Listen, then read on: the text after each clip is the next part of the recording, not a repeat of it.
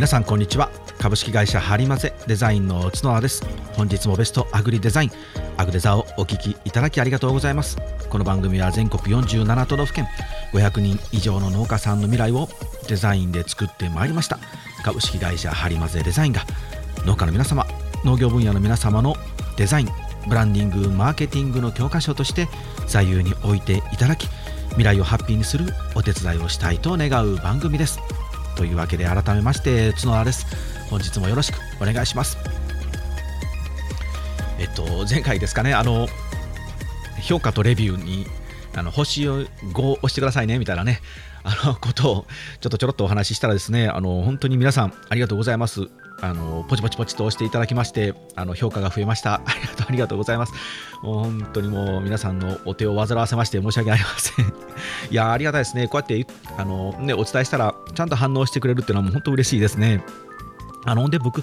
Spotify の方はね、あんまりチェックしてなかったんですけど、Spotify の方がその、えー、っと全然、その前はどういうだけの評価かはちょっとわからなかったんですけど、こちらの方にもあの評価が多分増えてるのかなと思うので、ありがとうございます。あの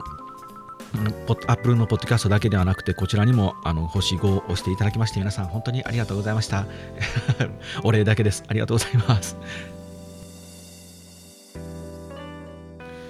はいでは今日の本編なんですけれども、えー、久々にですねあのオムニバス形式ですね、まあ、オムニバスというとあの聞こえはいいんですけどあの雑談ですね。雑談なのか。まああれですけどはい。あのちょっといろいろとね細かいあの大物というか一話分にするにはそんなにないなっていうようなやつがね結構またたくさん溜まってきましたのでちょっと今日はまとめて今日はどさっとお送りしたいなと。ベストアルバム的なベストではないか。はい。まあいきますね。はいすいません。えっとですねまずはニーズとシーズって話を、えー、とシャープ121かな？でさせていただいたと思うんですけれどもあれあの皆さんね覚えてますでしょうか？ニーズっていうのはこうあの本当に必要な、えー、必要としているものっていいますか、えー、消費者が本当にこれが欲しいんだっていう潜在的に思っている欲求ですね。でシーズっていうのは、えーと、生産者で作る自分たち発信の考え方で物を売っていく考え方っていうことようなことをお話ししたんですけれどもであの今日はですねそのニーズとウォンツよくねこのニーズとこういつもこう抱き合わせで必ずねマーケティングのお話とかで出てくるのはウォンツの方がね皆さん耳なじみがあるんじゃないかなと思うんですけれどもこの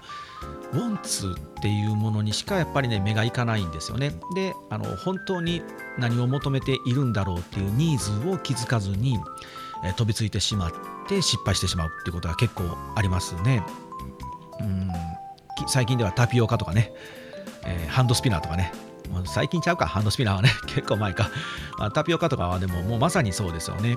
えー、っとこう報道とかでね、え、ワイドショーとかね今世の中ではタピオカのにニーズが高まってますみたいに言うんですけどあれはニーズじゃなくてウォンツですよねタピオカが食べたいっていうウォンツなんですけどじゃあそのタピオカが食べたいって思っていた人たちは本当は何を求めているんだろうかと考えるのがニーズですね。タピオカ食べたいっていう人は、まあ、タピオカがね食べたいな美味しいなと思ってる人もいるかもしれないんですけれどもあの僕は個人的にですよあのこの下にテロップ入れてほしいんですけど個人の見解ですって入れてほしいんですけど 個人の見解で言うとタピオカはうまくないな。美味しくないっすね、うん、あれやったらなんかあのジュース飲んでる方が美味しいなと思ったんですけど、やっぱそういう人たちが多かったからこそタピオカ屋さんはなくなったんだと思うんですよね。うん、やっぱりあれはこう何を求めているのかっていうと多分タピオカを飲んでるとかいう私とかね流行りをに一度触れてみたいなっていうニーズに応えっていうのが大事だと思うんですけど、うん、高級食パンとかも今ねバンバン潰れてると思うんですけど高級食パンがを食べたいというニーズが高まってるって勘違いするので高級食パン屋さんは潰れていったんですよね。そういう流行りに触れない触れてみたいなっていうニーズに応える形で高級食パン屋さんはたくさん出たんですけど。でたくさんね店が乱立していくともう流行っているものとか珍しいものとか希少価値があるものとかではなくなってきますのでもう飽きてくるんですよね。で消えていくと。で今残っているその高級食パンのブランドっていうのは多分本当の潜在的なニーズをきちんと把握している店だけが多分残っていてうんそこのウォンツをどうしても見てしまうんですよね。例えばこう車が欲しいというと車が欲しいっていうのはこれウォンツなんですね。でなぜ車が欲しいんですかって考えることがニーズを考えるっていうことなのでウォンツっていうのはねあくまでこう手段なんですよね手段。でニーズっていうのは目的。なぜ車が欲しいんですかってどういう目的で車が欲しいんですかっていう問いを考えることがニーズなんですね。なので車がね、うん、あ欲しいって言ってるお客さんにまあなぜ欲しいんですかって聞いてみてあそれは車じゃなくてもいいんちゃいます？みたいなことがあるかもしれないんですよ。例えばいや遠くへ行きたいんですよ。っていうお客様が車を買いに来たと。あじゃあその生き方でその目的地であれば多分車じゃなくて飛行機の方がいいかもしれませんよ。っていうのがニーズに応えるんですね。でいやあのね車ポルシェ乗ってねかっこつけたいんですよ。っていう人がいればあなるほどかっこつけたいなっていうニーズがあるんだなと。じゃあやっぱりまあポルシェで解決できるかもしれないね。っていうことでポルシェというウォンツを満たせて満たしてあげるっていうのが大事ですね。なのでこう車が欲しいと言っても遠くへ行きたい人がいる、ね、かっこつけたい人がいる、うん、荷物を運びたい人がいるじゃあ荷物を運びたい人では車だけどこういう車がいいと思いますよっていうニーズに応えてあげる。かっこつけたい人であればじゃあね海外から来る会社の方がいいねっていうニーズねそのニーズが分かればウォンツで答えてあげるとかっていうのができるんですけれどもここをねあのウォンツしか見てないとあ車ねはいじゃあ車どうぞって売ってしまうとダメなんですね。なので皆さんが作っている野菜とか例えば野菜を作って自前の直売コーナーを作ってみたと。でその直売コーナーで自分の野菜を置いてみて販売してみようかなと考えた時にもちろん美味しい野菜を求めてはくるんだと思うんですけれども、ね、自分たちのこの直売所コーナーを前を通るお客様はどにはどういうニーズがあるんだろうかと少し考えてほしいんですね。そうしたら多分あ夕飯のおかずをね探しているというニーズがあるかもしれない。そしたら夕飯のおかずを作りやすいという売り方をしてあげるとかウォンツが見えてきますよね。ニーズが今見えました？ニーズが。夕飯のご飯を作りたいっていうニーズがあると。じゃあウォンツとしてこれは簡単にこの野菜とこの野菜を組み合わせてもらえた。ら簡単にこういうメニューができますというウォンツで答えてあげるっていう売り方をしていくのがニーズとウォンツなんですね。なのでまあいやもう美味しいもん作ってここに置いてあるんだからもう買ってもらえるやろって思っているとやっぱりなかなかダメなんですね。ここの部分がねやっぱり僕らも履き違えていたんですよ。うちもその農業のデザインを最初あのやり始めた時はうんあのもうとにかくですね あの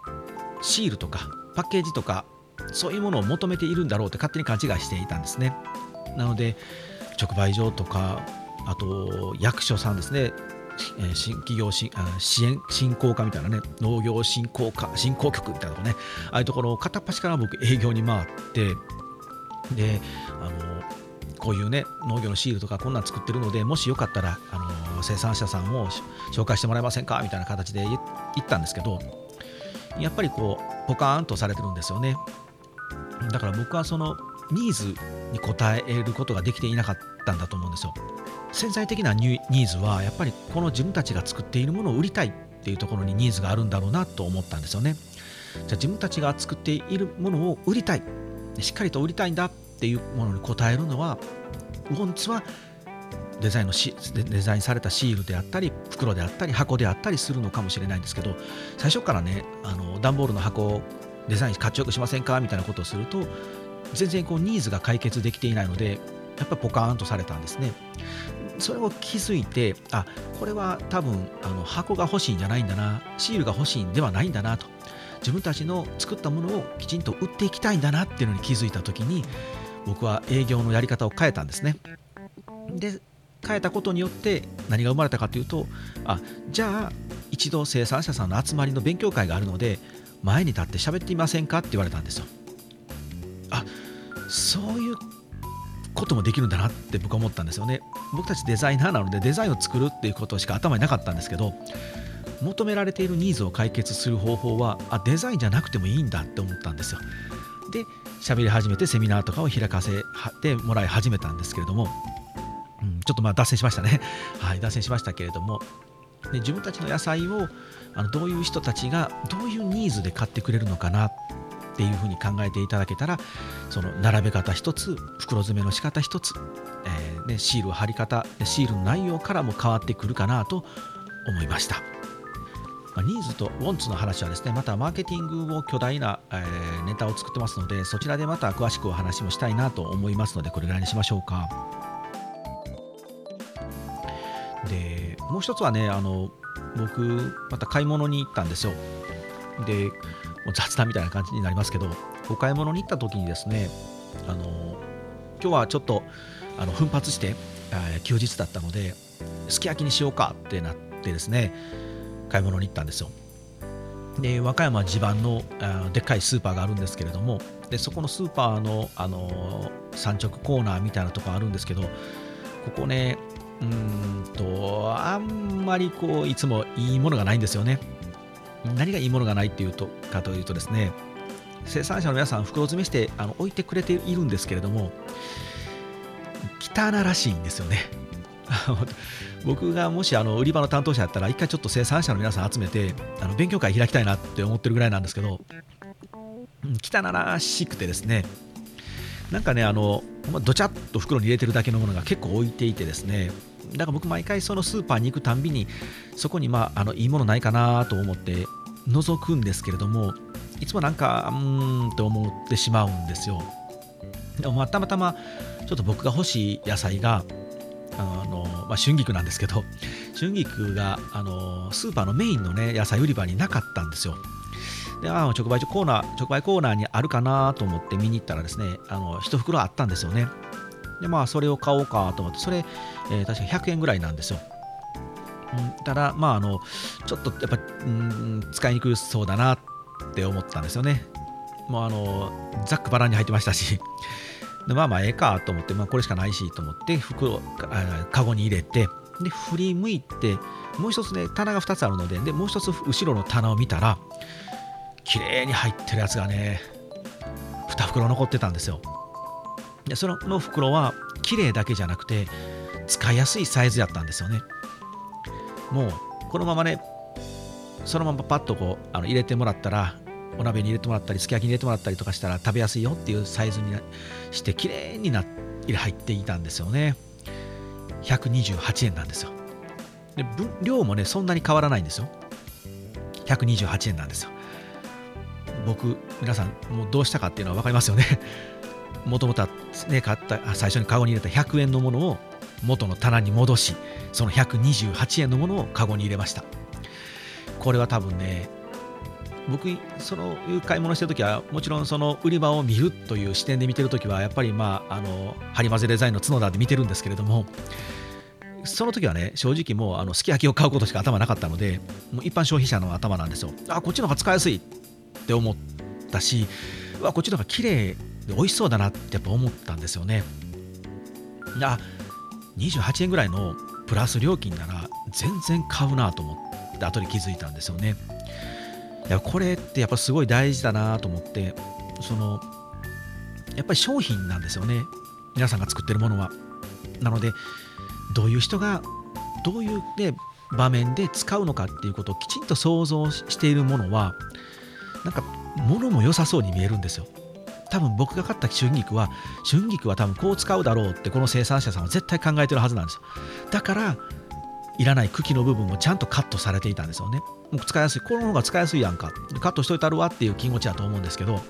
そこまで思いを馳せることが僕はすごく大事だなと思ったんですよね。でそこまで思いを馳せて、ね、やっていると多分袋詰めもねあの多分僕は僕はですけどやっ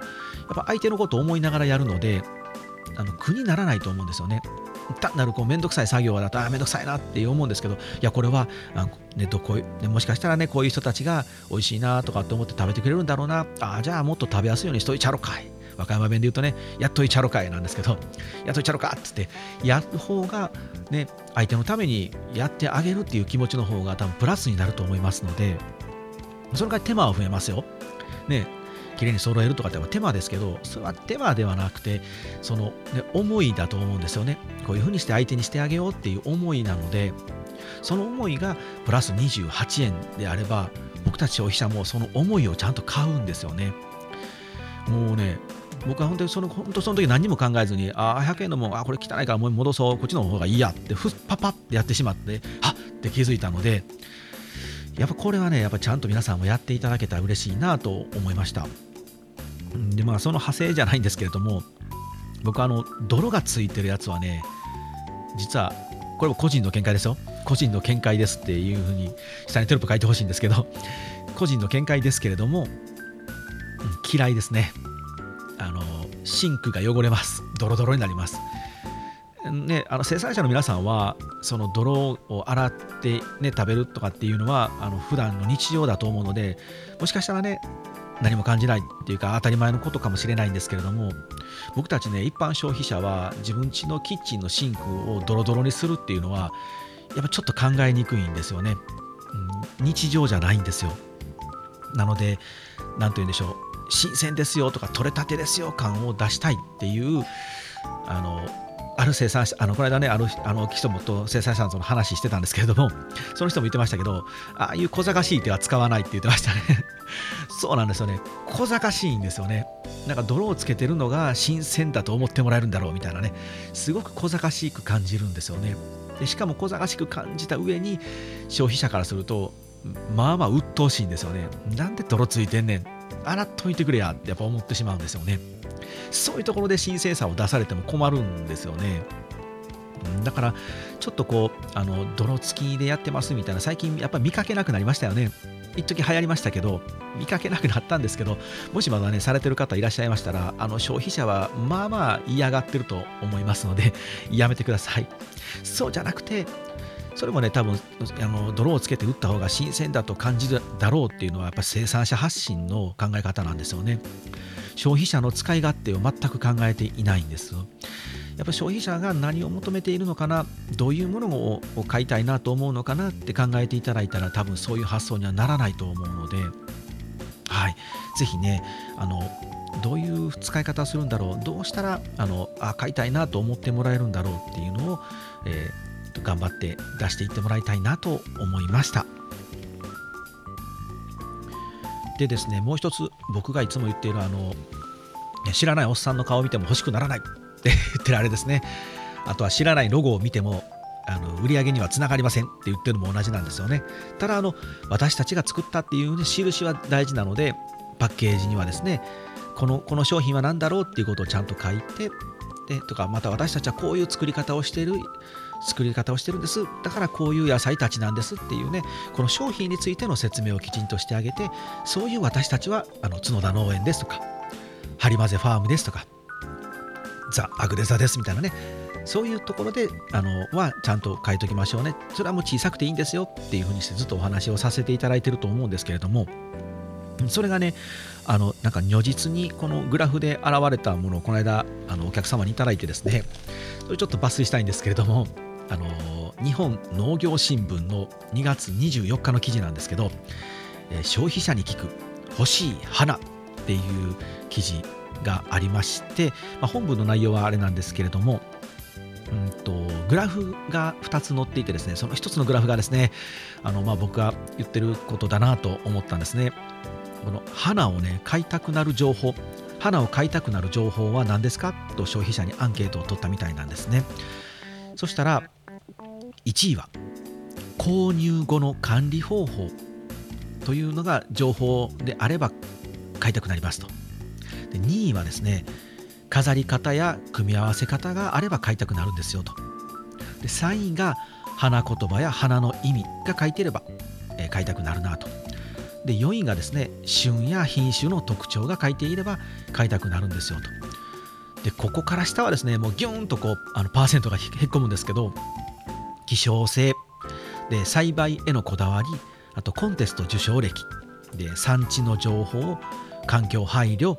一番下が生産者の情報。もうこんなのはもうほとんどなかったぐらいの数字なんですけれども。だからつまり購入後どうやって管理したらいいんですかっていうことが知りたいと。花を花を買う時はですけどね。でその次が飾り方や組み合わせ方。で花言葉や花の意味旬や品種の特徴っていうこういうものが知れれば買いたくなるんですよっていうのが消費者の言葉なんですけどもうめちゃくちゃ僕が言ってることですよね。この商品は何ですかっていうことがちゃんとわからないと売れませんよと。でもっと言うとまあこのね野菜とかも保管方法まあ、あの他の方も言ってましたけれども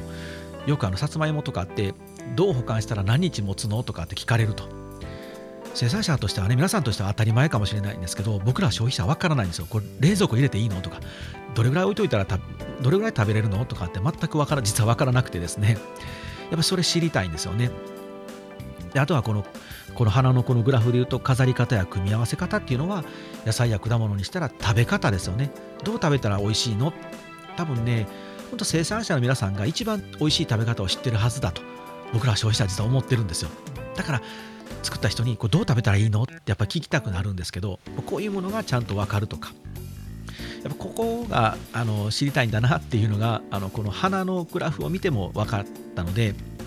私が作りましたっていうあれはやっぱちゃうぞと、ね、あのいうのがちゃんとエビデンスで出てきましたので皆さんにお伝えしたいなと。ただ大事なのはそのこの商品例えばこのキャベツはこういうキャベツです。でこういう保管方法しといてねっていうふうに伝えて買ってもらったと。で美味しかったな。あこれ誰が作ったんだろう。あなんとかなんとなんとなまるさん。ああのまるさんでそういえば農家さんやったんやみたいなね。あじゃあ次からあのまるさんのやつを買いたいなって思った時に次に買いに来た時にその、ま、私が作ったよっていう印がないとまたリピートにならないのでこれはこれでまた難しいんですけれども。なのでまずは情報としてお客様が知りたいなと思ってる情報をきちんとパッケージに入れてあげる。シールでも袋でもいいですしポップでもいいですしそれはホームページや SNS のアップのネタでもいいんですけどそういうのをちゃんとしてあげると。で私っていうのはこういう人ですよ。こういう名前ですよ。こういうビジュアルですよ。こういうロゴマークですよ。っていうのを見せてあげてリピートにつなげてブランド化を目指していくというのが大事かなと改めて思いました。はい。というわけで今日は本編、まあ、あのオムニバス形式でしたけれどいかがだったでしょうか。あの喋ろうと思ったらね一つ一つのネタもかなりまた膨らませて喋れるんですけれどもまあもうこれぐらいにしときたいなと思います。さあ本日の雑談ですけれども最近 AI がすごいですね。うん、まあ、最近というかまあ AI、まあ、前からですけど AI すごいですね。で多分僕たちのジャンルもあの電通とか博報堂とかはさ、ね、もう早速やってるみたいですけれども、うん、ちょっとしたこうバナー広告とかは、えー、何パターンも AI が作ってでそれを最終的にはま人間がチェックしてこれをいこうかっていうのをやったりとかいうのでテストをしてるみたいなんですですけれどもだからまあこの文字とかここに入れて写真はここに入れてキャッチコピーはこんなキャッチコピーでみたいなのがこう自動生成されてくるみたいなんですよ。いやすごい時代になってきましたね。なってきましたね。まあ、だからといってこう僕らのデザインの仕事がなくなるかっていうとそれはね全く僕らはまだ今あんまりこう感じていないんですね。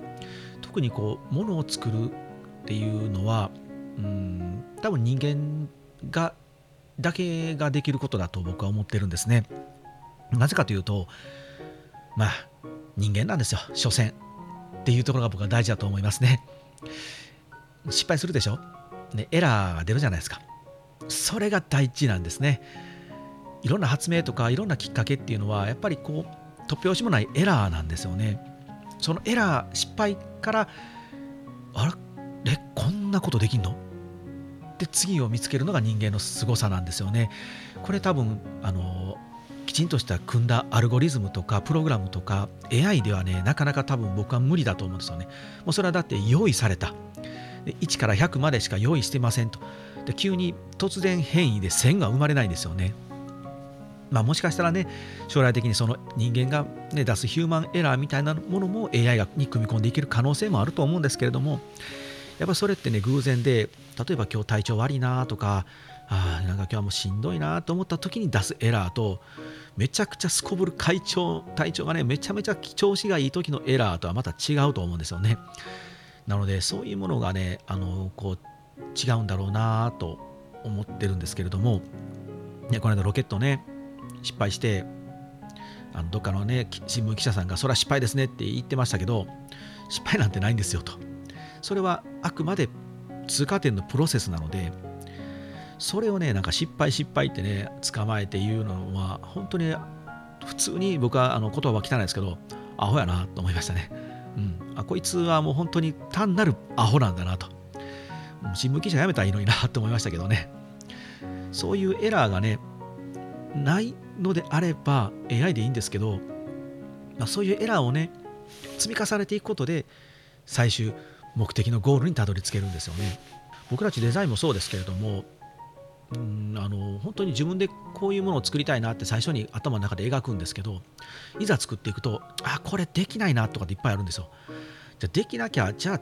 どうしたらできるんだろうって考えたらあこの手があったかみたいなね。それって最初に考えた計画通りいってないので失敗っちゃ失敗なんですよ。でも失敗じゃなくてじゃあどうしたらいいんだろうって考えた結果めちゃくちゃいいゴールにたどり着くんですよね。なのでこれはね僕はすごく本当大事にしてるんですけどやっぱり人の手で作っていくっていうのは僕は大事かなと思っております。ただ AI でいいなっていう部分はあるんですよ。情報収集とかね AI がある程度作ってくれたものを人間が直していくとかっていうのもありやと思いますしだから上手にね使っていったら僕たちがあの人がね人間っていうものがあのもっとこうできる範囲っていうのが今までこうね何かこうねえ今までもっとねこう簡単に AI それこそ AI とかがやってくれたらあのもっと自分たちの手が空いてもっとこっちに注力できたのになっていう部分がようやくこう手が空いてもっとねスピードが上がるかもしれませんっていうのがちょっと僕は期待してる部分なんですけれども。はい。というわけで勝手な僕の試験でした。ではまた次回お会いしましょう。はいさようなら。